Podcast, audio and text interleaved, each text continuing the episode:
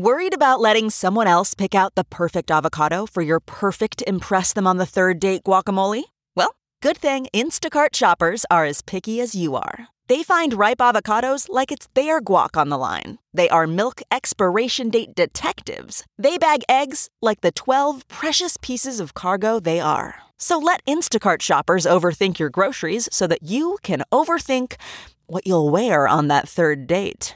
Download the Instacart app today to get free delivery on your first three orders while supplies last. Minimum $10 per order. Additional terms apply.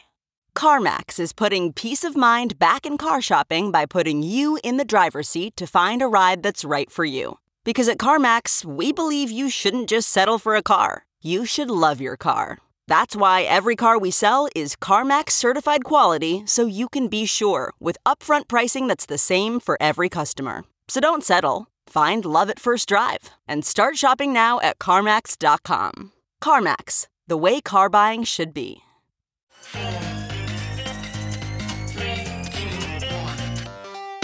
Welcome back to The Breakdown with me, NLW. It's a daily podcast on macro, Bitcoin, and the big picture power shifts remaking our world. The Breakdown is sponsored by Nexo.io and Circle and produced and distributed by Coindesk. What's going on, guys? It is Sunday, November 13th, and that means it's time for Long Read Sunday. Before we get into that, however, if you are enjoying the breakdown, please go subscribe to it, give it a rating, give it a review, or if you want to dive deeper into the conversation, come join us on the Breakers Discord. You can find a link in the show notes or go to bit.ly slash breakdownpod. All right, folks, well, I am coming back from South America finally, not like anything happened while I left the country, and so I'm doing Long Read Sunday a little early this week. I'm recording it on Wednesday. However, in the wake of everything that's been happening with FTX and Binance, one of the conversations that has restarted in earnest is the question of proof of reserves. CZ himself brought this up on Tuesday, tweeting, All crypto exchanges should do Merkle tree proof of reserves. Banks run on fractional reserves, crypto exchanges should not. Binance will start to do proof of reserves soon. Full transparency.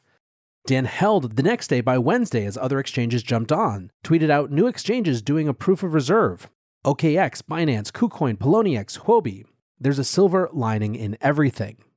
Now, one of the folks who has been the most on point and consistent about proof of reserves and why they're important is, of course, Nic Carter. In March of 2020, he wrote a piece that I chose to read for today called How to Stop the Next Quadriga Make Exchanges Prove Their Reserves. Subtitle Exchanges sometimes treat depositors' assets like fractional reserves with disastrous results. Time for regular audits. So let's read the piece. What differentiates Bitcoin from its analog cousin gold? You might respond divisibility or portability. You would be correct. But what really differentiates it? The answer, of course, is auditability.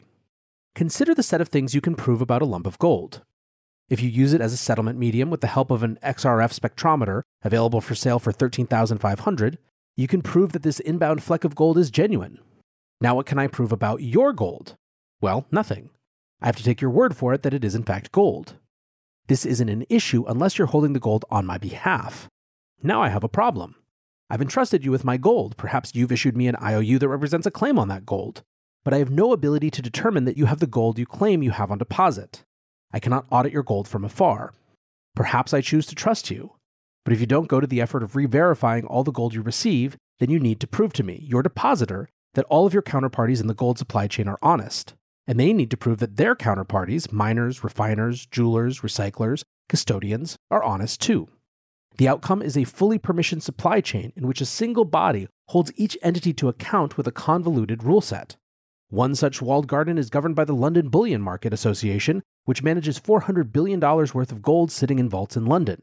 Because it's so costly to administer a gold supply chain link by link and ensure that not only is the gold, well, gold, but that it's gold stamped by the right people, LBMA gold rarely strays outside those confines.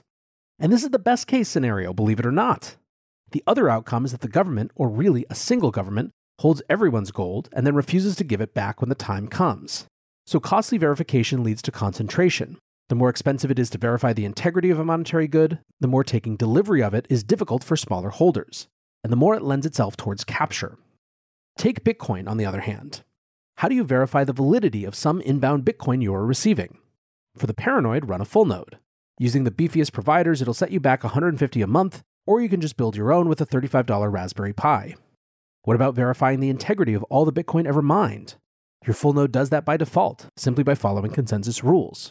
For each block, it checks that there was a sufficient cost exerted to create those new Bitcoins, and that they were mined according to the predefined schedule 50 BTC per block for four years, then 25, and so on. Now, what about you proving to me that you truly own some Bitcoin that you claim to own? Thanks to public key cryptography, this is trivial. The most convenient way in Bitcoin is to use the sign message RPC command present in software like Bitcoin Core or Electrum.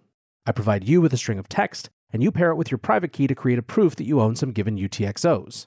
This is quite powerful. Trusting only cryptography, I can know for a fact that you control a specific quantity of Bitcoin at a moment in time. Some Bitcoiners believe Bitcoin's auditability advantages over gold will allow it to escape the dismal fate suffered by the shiny rock. President Nixon had an easy time voiding the gold standard in 1971 because most of the relevant gold was already held in US government vaults. Want to keep more profits when trading? Get the best possible prices and trade with 50% lower fees on Nexo Pro. The new spot and futures trading platform uses aggregated liquidity of over 3,000 order books collected from multiple sources. Utilizing the complete Nexo suite allows you to earn interest and borrow funds as you wait for the next trade setup. Visit pro.nexo.io. That's P R O dot N E X O dot I O and sign up today. This episode is brought to you by Circle, the sole issuer of USDC and a leader in crypto that's held to a higher standard. USDC is a fast, safe, and efficient way to send money around the globe. USDC is always redeemable one to one for US dollars and has over $45 billion in circulation as of October 13, 2022. Plus, Circle posts weekly reserve reports and monthly attestations of reserve capital, letting users know that USDC is safe, transparent, and compliant with regulations. Just go to circle.com backslash transparency to see why USDC is a trusted stablecoin. Bitcoin is held by millions of people, and I count myself among those who are optimistic that Bitcoin's properties as highly auditable collateral will yield a monetary base asset which is held mostly by end users, rather than a tiny handful of intermediaries. Despite the ease of taking ownership of one's Bitcoins, the reality is that by my count, at least 20% of outstanding supply is held by intermediaries. Although those in the Rothbardian school would disagree with me, I don't believe that fractional reserve banking is inherently fraudulent. The fraud occurs when exchanges represent themselves as fully reserved when they are not. In theory, Bitcoin's qualities lend themselves to mitigating this risk. Even in a custodial setup, the auditable nature of Bitcoin means that savers can independently verify that the liabilities of depository institutions match their assets. The problem is that some of the most prominent Bitcoiners don't share my enthusiasm for the idea.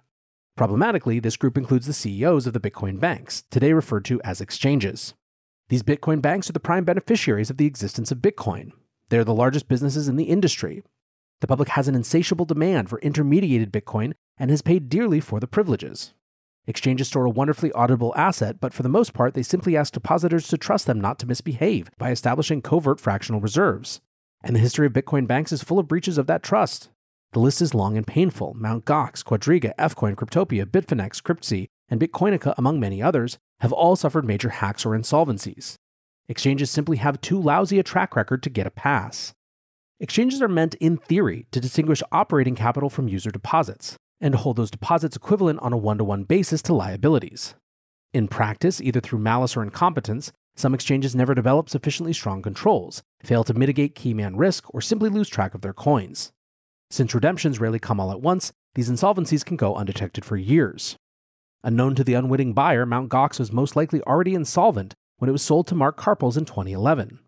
For sure, depositors can find some assurances in laws and regulation.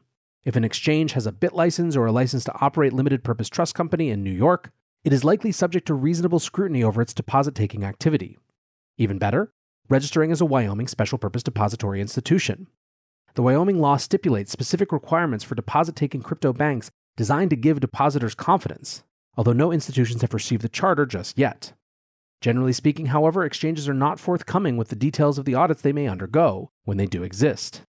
And many exchanges are lightly or entirely unregulated. Some of the deepest pools of liquidity in the crypto industry, Binance, BitMEX, Deribit, Bitfinex, among others, are not meaningfully regulated in any sense.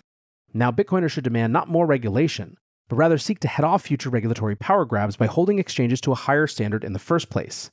One potential solution is to demand that exchanges issue periodic proofs that they actually have dominion over assets owed to depositors. These proof of reserves, or POR, if done properly, leverage Bitcoin's neat cryptographic properties and give depositors reasonably sound assurances that the exchange is not misrepresenting their solvency.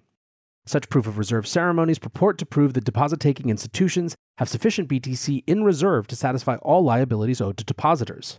After a brief period of enthusiasm for public audits in the wake of Mt. Gox in 2014, today only one exchange routinely carries out these attestations the London based CoinFloor. I envision a robust periodic proof of reserve program not as a panacea, but as a complement to regulation in onshore exchanges, and as an inferior substitute offshore. If some operations formerly reliant on contracts and trust can be formalized and expressed as code, we should embrace them. Now, the set of engagements in which software and cryptography outperform the standard trust manufacturing processes is rather small. But proving custody of a digital asset is one class where signed message is more convenient and perhaps cheaper than an auditor's report. While implementations vary, the process as it is currently carried out entails posting an anonymized list of user deposits as well as an attestation to Bitcoin held in the vault. Proof of reserve and other solvency attestations are not without their drawbacks, and exchanges have managed to trick assessors implementing the process in the past, but we shouldn't forget the broader objective here. If we are unable to take advantage of the innate cryptographic verifiability of Bitcoin, then we have scarcely innovated relative to gold. One wonders, what are we doing here again? So, again, guys, that was in March 2020, and obviously very prescient of Nic. But the key reason to read it now is, as I mentioned right up top, this is now a thing that people are actively discussing, led by CZ, and followed on by many other exchanges. If you're interested in tracking who's actually doing this, I recommend you go to Nic Carter's website, niccarter.info slash proof of dash reserves. On it, he has a wall of fame where he keeps track of entities which have conducted a recent POR attestation. This was last updated on November 7th. Those entities include Kraken, auditor assisted user validation with Merkle approach point in time on August 11th, 2022. Breakdown sponsor Nexo, auditor assisted ongoing, who do daily attestations. CoinFloor, self assessment user validation with Merkle approach ongoing, August 2021. Gate.io, auditor assisted user validation with Merkle approach point in time, May 2020. HBTC, self assessment user validation with Merkle approach point in time, so on and so forth. You get the idea. The point is that there are these resources out there and what's more, there are now companies that actually specialize in helping firms that hold crypto do exactly this. My guess is that this is something that will be demanded not just of crypto exchanges, but any financial institution with meaningful exposure to crypto in the future. I think it's quite clear why that's a good thing. For now, I want to say thanks again to you guys for listening and always supporting the show. Until tomorrow, be safe and take care of each other. Peace. At Hyland, we're all about celebrating little wins and little ways to innovate digital processes. There's no customer pain point too small for us to help with. Maybe that's why more than half of the Fortune 100 looks to Hyland to connect their content and data, improve processes, and turn little efficiencies into big wins for their customers and clients. Hyland, intelligent content solutions for innovators everywhere at hyland.com.